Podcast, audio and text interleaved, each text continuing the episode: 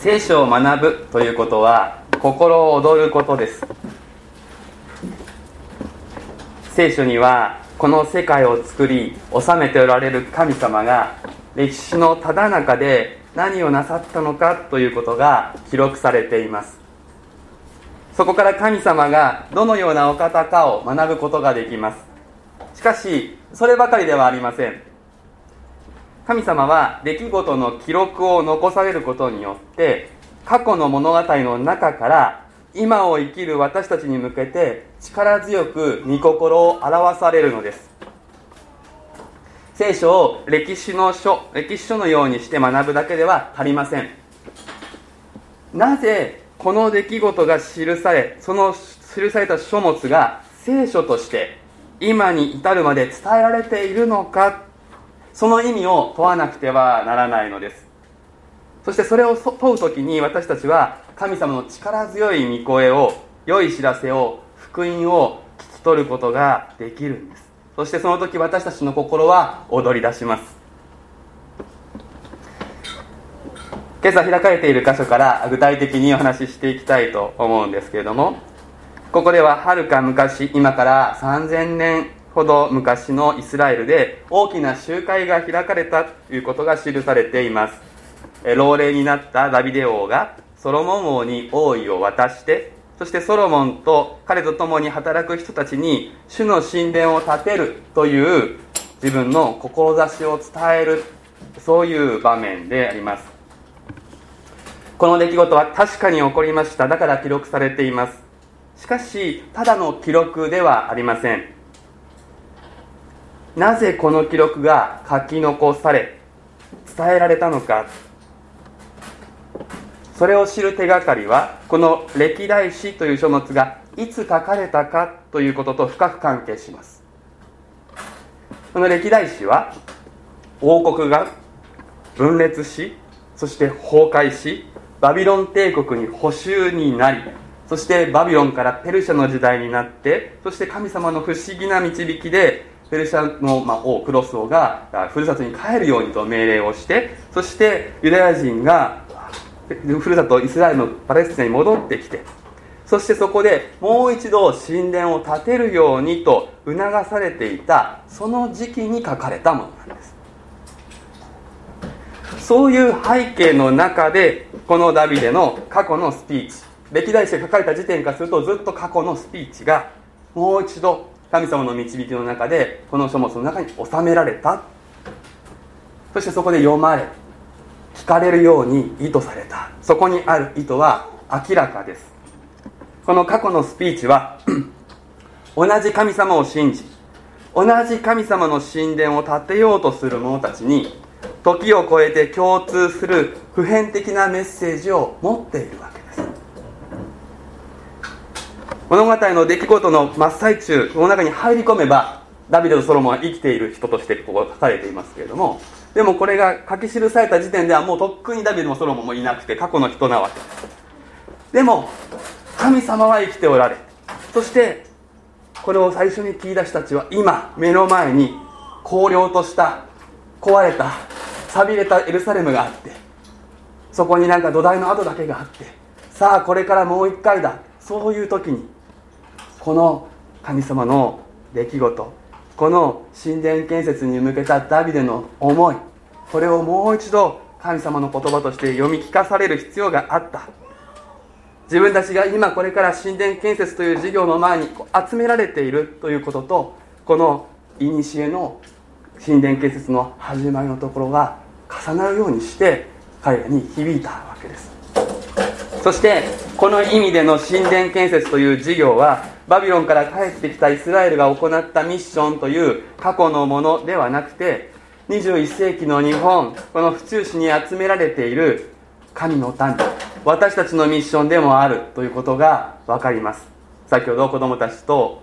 ペテロの信仰告白から始まった教会がなぜ立てるという言葉で表現されているのかということをお話ししました。建てるっていう時に使われている特別なギリシャ語はですねここでまさにダビデが神殿を建てるって言った時に使った言葉と同じ言葉が使われているんですね。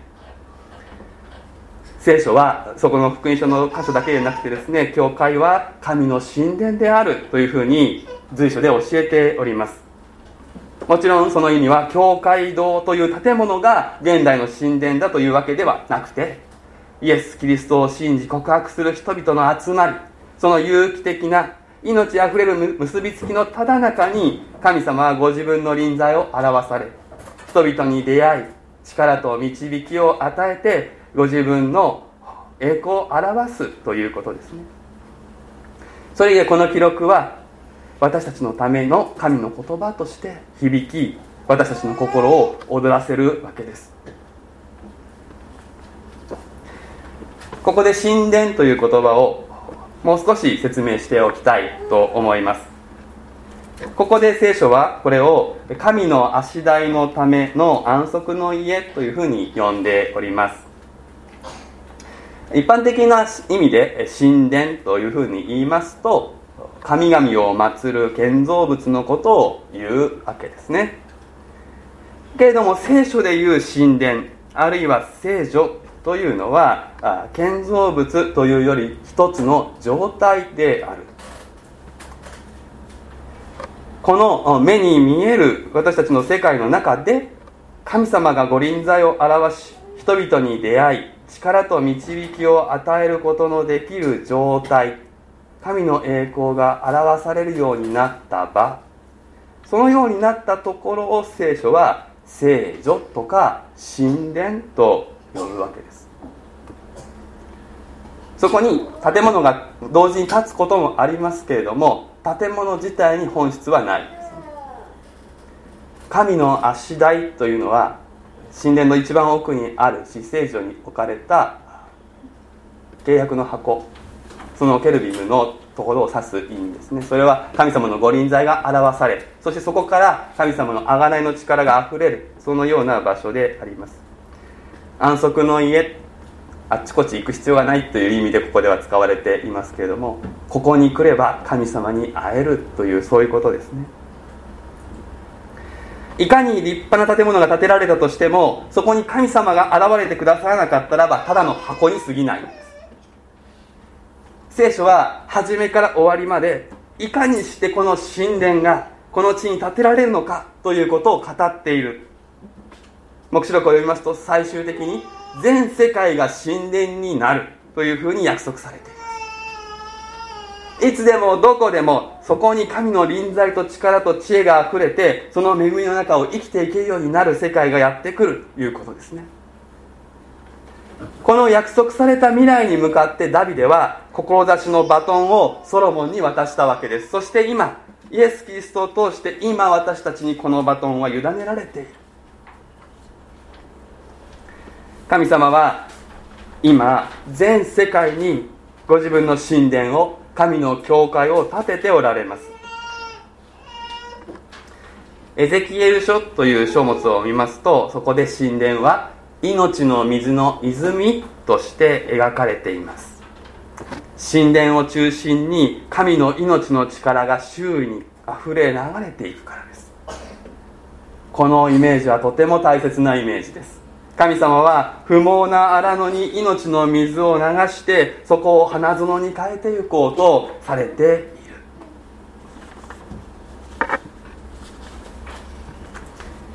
今から23年前までこの府中市南西部にはこの命の泉である神の神殿が一つもありませんでした。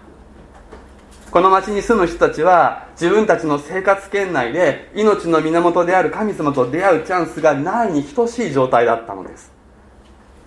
しかし神様はこの町を見捨ててはおられませんでした。この町にもご自分の神殿を建て命の水でこの町を潤したいと願っておられました。そしてそのために宗山牧師とそのご家族を動かされたのであります。こう言うとなんか曽山先生がすごかったみたいなふうに聞こえるかもしれないけどご自身言ってらっしゃいますけど私動かされたって言ったようにですね。最初曽山先生は嫌だって言ったらしいですね。でも神様が動かされたのでそこに曽山先生たちは従って来られたわけです。宗谷牧師に与えられた志今から23年前の今日それがこの地の礼拝のスタートとして一つ始まったわけです。先ほども申し上げましたこの日に府中市南西部における神殿建設がスタートしたわけです。そして今日に至るまでこの神殿建設は続いています。主の再臨の時まで世界全体が主の神殿となるその時までこの神殿は完成しないのです。その意味でいつでも今日がスタートラインだいうこともできます。このような背景の中で今日私たちは改めてこの歴史史を読むのです。3つのことをお話ししたいと思っていますが第一に神殿を建てるのは誰かということを御言葉から確認しましょう。ダビデは自分ではなくてダビデの子ソロモンがその中心人物になるというふうにここで言います。そしてこのソロモンに対して神様はご自分が彼の父となりソロモンは神の子供となるというふうに言われたとあります。このことによってこのソロモンが特別な人物であるということが分かります。それは彼がすごいのではなくてソロモンが後に彼の子孫として生まれる神の御子キリストを指し示す人物。難しい言葉でキリストの余計と言いますがそういう人物であるということがこれで暗示されます。ダビデの子が神殿を建てる。神の子が神殿を建てるのだということがここから導き出されます。そしてそれは今主の神殿を建てるのを主導するのがイエス様だイエス・キリストだということにつながっていきます。マタイの福音書で私は私の教会を建てます。イエス様が主語として言われたんですね。あなたたちで私の教会を建てなさいとは言わなかった。私は建てます。建て続けます。そうおっしゃった。このことをまず私たちはしっかりと心に刻む必要があります。けれども神殿はソロモンだけで建てたわけではありません。ソロモンだけで建てられるならダビデはこんなセレモニーを開かなかったでしょう。一節でダビデはイスラエルのすべての長すなわち各部族の長王に仕える各組の長千人隊の長百人隊の長王とその子たちの全財産と家畜と担当者の長宦官有力者および全ての有志たちをイスエルサレムに招集したというふうに言われていますね、まあ、長なんて言いますと誰もここに私は長じゃないというふうに思うかもしれないけどこの言葉はしもべって意味も持ってますので別に全部をきれいに置き換える必要はありませんけれども神殿建設に心合わせて取り組む人たちがいて初めて神殿は建てられたのだということを覚えたい。そして同じように今この主の神殿を建てるのはイエス様に協力する神の子供たちによってなされるということを覚えたいのです。それは誰か言うまでもありません。ここにいる主を愛する皆さんです。最初は曽山牧師でした。けれども今はここにいる私たちが主の神殿を建てる者たちとしてイエス様の前に集められているんです。聖書は私たち一人一人を神殿を構成する石に例えています。石一つではなくて石は積み重ねられて結び合わされて神殿が出来上がっていくわけですね。で石っていうのは石切り場でこう切り出されてきてそして磨かれたりしますね。私たちが研がれたり磨かれたりそしてイエス様と心一つになっていくほどに主の神殿としてこれ結び合わされていくわけです。そしてそれは同時に教会の兄弟姉妹との結びつきが強くなるということでもあります。イエス様に向かって近くなればお互いも近くなるわけですよね。第2番目に神殿を建てる動機は何かということが語られています。それは選ばれた喜びへの応答です。ダビデはこう言っています。イスラエルの神主は私の父の家の父の前科から私を選び常しえにイスラエルを治める王としてくださった。主はユダの中から君たるものを選びユダの家の中で私の父の家を父の子たちの中で私を喜びとし全イスラエルを治める王としてくださった。今でこそダビデは超有名人ですけれどもでもダビデはエッサイという家族の末の息子で幼少期は息子の数にカウントしてもらえないほど脇に追いやられた存在だったんです。エッサイにお宅の息子何人ですか？7人です。って彼ははっきり言ってるんですけど本当は8人目いるんです。忘れられてるぐらいそういう存在なんしかし人の目にはそのようでも神様は彼を見出してくださったんです。ナビデはいつも自分の立場がこう分相応だ不相応だなと思っていた。聖書の随所に書いてあります。自分は王なんかになる器じゃない。そんなことを彼は何度も言っている。けれどもダビデはそんな自分を選んでくださった主を信頼してその務めを果たしていったわけですね。そこにはいつも選ばれた喜びがあったんです。選んでくださった主への感謝と言ってもいいでしょうね。何ができたからでもなく何かができるからでもなくてただ神の恵みのゆえに選んでくださった。愛してくださった。この喜びがダビデのモチベーションであったわけです。そしてこの同じモチベーションでソロモンも奉仕するようにと呼びかけています。我が子ソロモンよあなたの父の神を知り全き心と喜びの気持ちを持って神に仕えなさい。全き心というふうに訳されたこの言葉はシャロームの心という意味です。神様が選び神様が許し受け入れてくださったので全く安心することができる心です。何かをしなくてはとか何者かにならなくてはという脅迫観念とかこうしたら神は受け入れてくださるとかもっと愛してくださるといったこう取引の心ではなくてすでに与えられたシャロームへの感謝の心で行うようにもう一つ喜びの気持ちと書かれていますがこれは直訳すると喜びの魂と言われていますね。存在全体が承認されている喜ばれている。そのことを自分自身も喜ぶ。この思いであります。私たちが主に仕え主の目に見えない神殿建設に携わるのもこの選びの喜びがモチベーションです。どうして私やあなたが今ここにいるんでしょうか？神が選んでくださったからです。もちろんここに来るまで人それぞれさまざまな道があったからです。あったことだと思いますけれども神様が選んでくださったのでなければ誰もここにいないのです。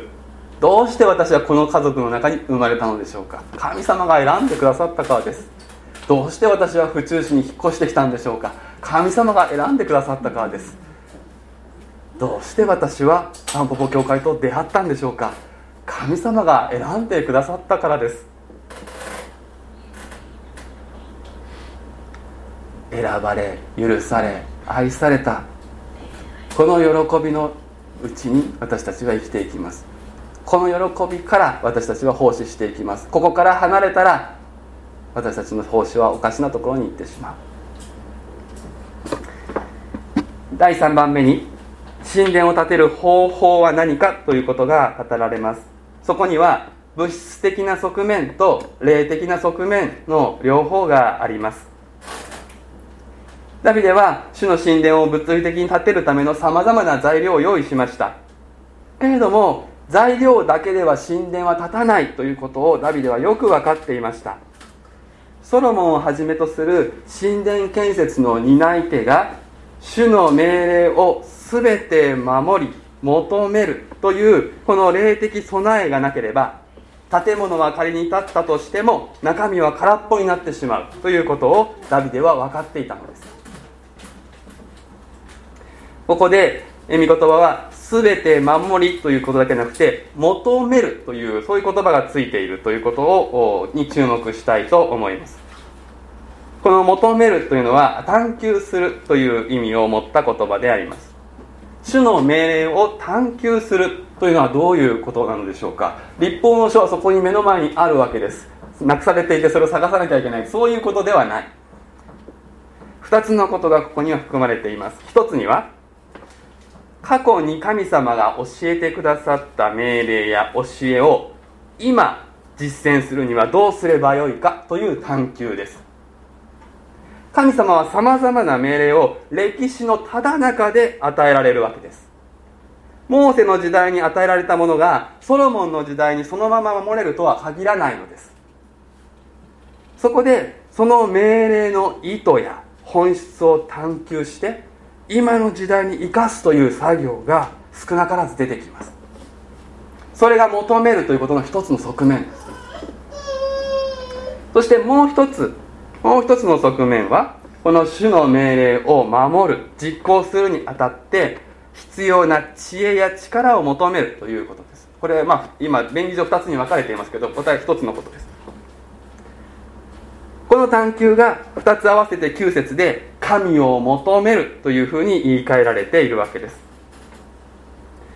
神を求めるということと物質的な建設作業建築作業この両輪が揃って神殿主の聖女は建てられる。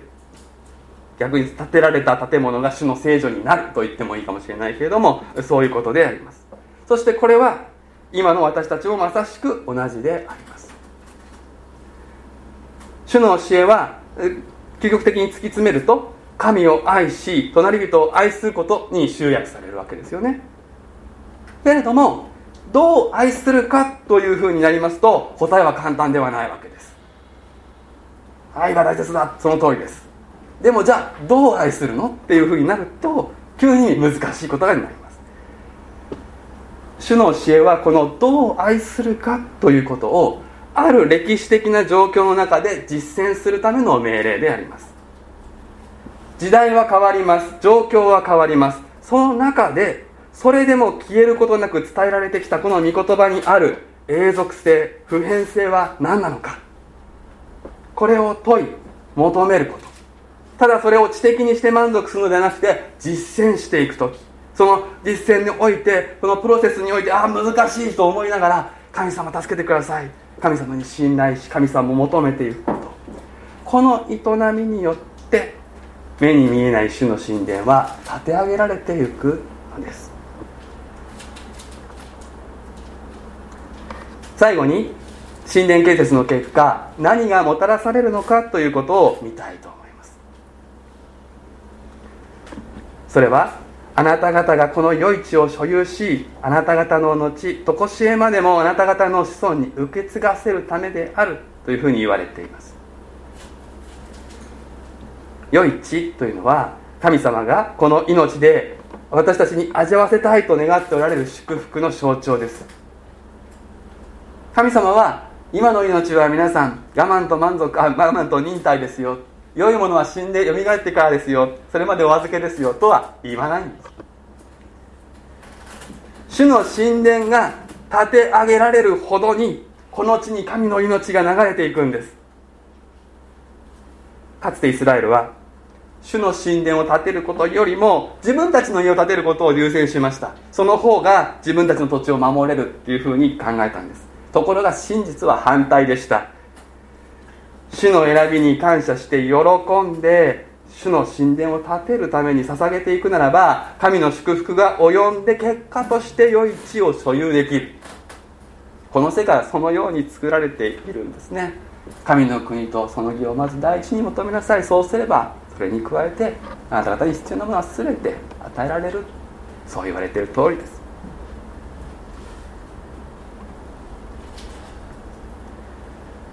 主の選びに感謝して喜んで主の神殿を建てるために捧げていくならば神の祝福が及んで結果として私たちは良い地を所有できる。そしてそれが未来へと受け継がれていくんです。神殿をしっかり建て上げることは子供たちこれから生まれてくる人たちの祝福につながるんです。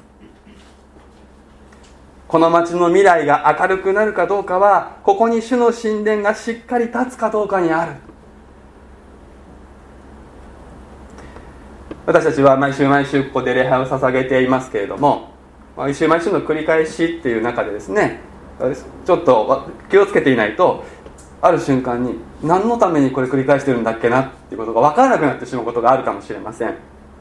目に見えないことをしていますから私たちはいつも御言葉に戻らないといけないですね。私たちは毎週毎週礼拝し日々生きる中で私たちは主の神殿を建ててるんです。そのことをしっかりと覚えていきたいと思うんです。神殿を建てるまあやったことはないんですがでも石をずんずんと積んでいく作業だとするとですねある時は単調ですよね。きっと同じ。今日も同じ。今日も同じ風景。それに私たちたまに疲れてしまうことがあるかもしれません。家を建てる時もですねこうなんか華々しく屋根が立ちましたみたいな時は喜ぶわけですけどもそういう時以外の地道なひたすら釘を打つとかそういう作業あるわけですよね。神殿を建てる時も同じです。地味な作業の繰り返しっていう部分もある。でもある時華々しい何かを私たちは経験するということもある。でも花だけを求めてはいけないですね。地道に主の神殿を建てていく。この技に私たちは生きているのだということをいつも覚えていきたいと思うんです。私たちは内向きになってしまうそういう誘惑もあると思いますね。けれども神様の命というのは外に外に流れていく。神殿から外に命の水が流れていくということを覚えたいと思います。そして神様がダビデの口を通して私たちに言われていることを聞きましょう。今心に留めなさい。主は聖女となる宮を建てるためにあなたを選ばれた。勇気を出して実行しなさい。お祈りをいたしましょう。私たちを選んで許して愛してくださる神様あなたの皆を賛美します。この地にあなたの栄光があなたのご臨在があなたの祝福が満ちるために今イエス様が私たちを用いて私たちを通して目に見えない神殿を建ててくださっていることを今日もう一度確認しました。私たちはその意志としてまた協力者として立たされ招かれています。どうか選びの喜びを持って私たちがこの技に仕えていくことができるように捧げていくことができるようにお導きください。そしてここからあなたの命の豊かさがあふれ流れこの町の全ての人たちを潤すあなたの力がいよいよ明らかにされますように。そのようにしてあなたのご栄光が豊かに表されますように。私たちをそのために用いてください。今私たちをあなたの前にお捧げいたします。イエス・キリストの皆でお祈りをいたします。アーメン